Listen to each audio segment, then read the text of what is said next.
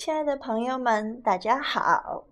今天跟大家分享的故事是《我要变大》，张乐文图，二十一世纪出版社。这个故事讲述的是一个异想天开的历险，是自我认同的一个旅程。我要变高，我要变漂亮，我要变强壮，感觉到自己的某个地方不如别人。小朋友们的脑袋瓜里就会涌出许许多多改变自己的奇思妙想，就算是已经长大的爸爸妈妈们，也会从这些有趣的幻想中找到自己的童年记忆吧。因为成长中的每个孩子都会拥有这样可爱的愿望。其实，有时大人也会心怀荒诞的梦梦想。我要变大，就是一只天生个子矮小的黑鸡，一心变大，经历波折，最后做回自己的故事。他的想象，他的幽默，他的神奇，他的温情，都写意出童心童趣的清澈明朗，令人读出快乐，读出感动，读出回味。就像我小时候就特别羡慕我的姐姐。看着他可以骑自行车，我就想我也要快快长大，可以骑自行车。好的，故事开始啦！我要变大。张乐文图。一个农家院里住着一群鸡，黑羽是其中个子最小的一只，所以伙伴们都叫它一丁点儿。虽然个子小，黑羽有个本事。双脚蹬地，一拍翅膀就能飞到树顶上。它经常站在那里，眯起眼睛，想象自己变大的样子。喂，一丁点儿，树顶上能看见什么？其他的鸡可没那么灵巧，只能飞到矮矮的树枝上，好奇地望着树顶的黑羽。谁是一丁点儿？我叫黑羽，真扫兴。好不容易做个美梦。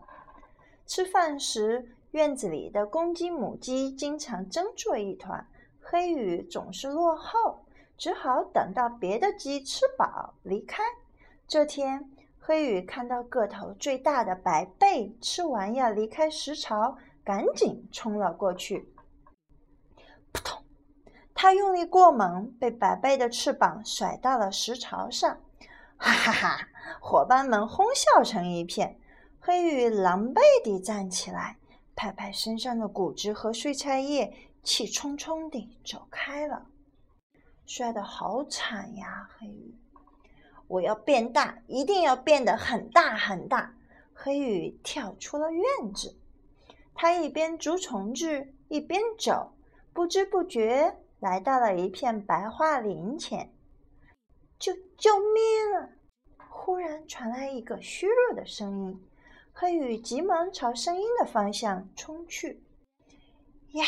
一只仓鼠被红头蜈蚣袭击，痛苦地挣扎着。黑羽猛扑过去，一脚踩在蜈蚣的尾巴上，蜈蚣忍不住松开仓鼠，恶狠狠地扭过头来。黑羽一口捉住蜈蚣的头，蜈蚣吓得一溜烟儿跑掉了，仓鼠得救了。我叫九月，谢谢你救我，多吃点啊！九月请黑羽品尝自己珍藏的果实。你怎么会到这里来呀？于是黑羽把自己的苦恼一五一十地告诉了九月。这样啊。你等一下，九月说着，噌地跑回家里去了。从书上看，九月的住处，哇，可壮观了，有好多好多的房间呢，有蓄水池，还有餐厅，还有客厅，还有洗手间，还有单独的马桶间，还有卧室，还有他的粮仓。粮仓里面有花生，还有葵花籽儿。哎，在最下面有一个闪闪发光的宝贝，应该是宝贝。因为它在发光。一会儿，九月回来了，手里举着一颗青色的石头，这是我爷爷的爷爷的爷爷传下来的绿松石，有魔力的哟，吃了它就会变得很大很大。真的，我可以试试吗？你救了我的命，这是我送给你的。黑羽接过宝石，啪地扔进嘴里，咕咚一声吞了下去。他立刻觉得困了，扑通倒在地上睡着了。忽然一阵刺痛，黑羽睁开了眼睛，好痛！谁拔了我的羽毛？他低头一看，九月正冲他挥舞着一根鸡毛，嘴巴还一张一合，似乎在说什么。可黑羽一点儿也听不见，怎么回事？黑羽看看自己，又看看四周，这儿怎么有片矮矮的灌木丛？哇，原来是白桦林呀！看来我真的变大了。他曾无数次想象过这个情景呀。黑羽高兴极了。诶，九月呢？他怎么不见了？就在这时，传来一阵微弱的叫声：“黑羽！”他回头一看，九月举着喇叭站在远处。“你终于醒了！你都睡了整整三天三夜了。”谢谢你，我终于变大了。黑羽高兴地要迎过去。“别别过来！你变大了，声音也很大。”吵得我吃不消。黑羽想了想，很努力地小声说：“那我尽量不说话。你爬到我背上来，我们一起去散散步吧。”周围的一切在一起一伏。九月在黑羽的背上又唱又跳，黑羽心里也很兴奋，却不能说出来。哎，真别扭。突然，他眼前一亮，无边无际的原野上，大片大片的芦苇随风飘摇着。太棒了，我们进去玩吧！九月轻松一跃，抓着芦苇荡起了秋千。黑羽也跟着冲了进去。轰！一声巨响，黑羽陷进了泥里。救命！救命！九月一看，嗖地甩掉羽毛和喇叭，转身就走。快来救我！别别走！一会儿，九月又回来了，还带来一群伙伴，有十一个呢。哇，这十一个全是小仓鼠，它们都好可爱呀！仓鼠们冲到黑羽的周围，挖起洞来，挖呀挖呀。他们好厉害，挖洞！快跑！突然，仓鼠们窜出地面，紧接着，泉水和泥浆喷涌而出。黑羽乘势一跃，跳出了大坑。这么小的仓鼠们，竟然救了这么大的我！黑羽又吃惊又感动。他忽然想起院子里的伙伴们，于是。向九月和仓鼠伙伴们道谢，转身往回走。回家吧，伙伴们看到我这么高大，肯定特别羡慕我呢。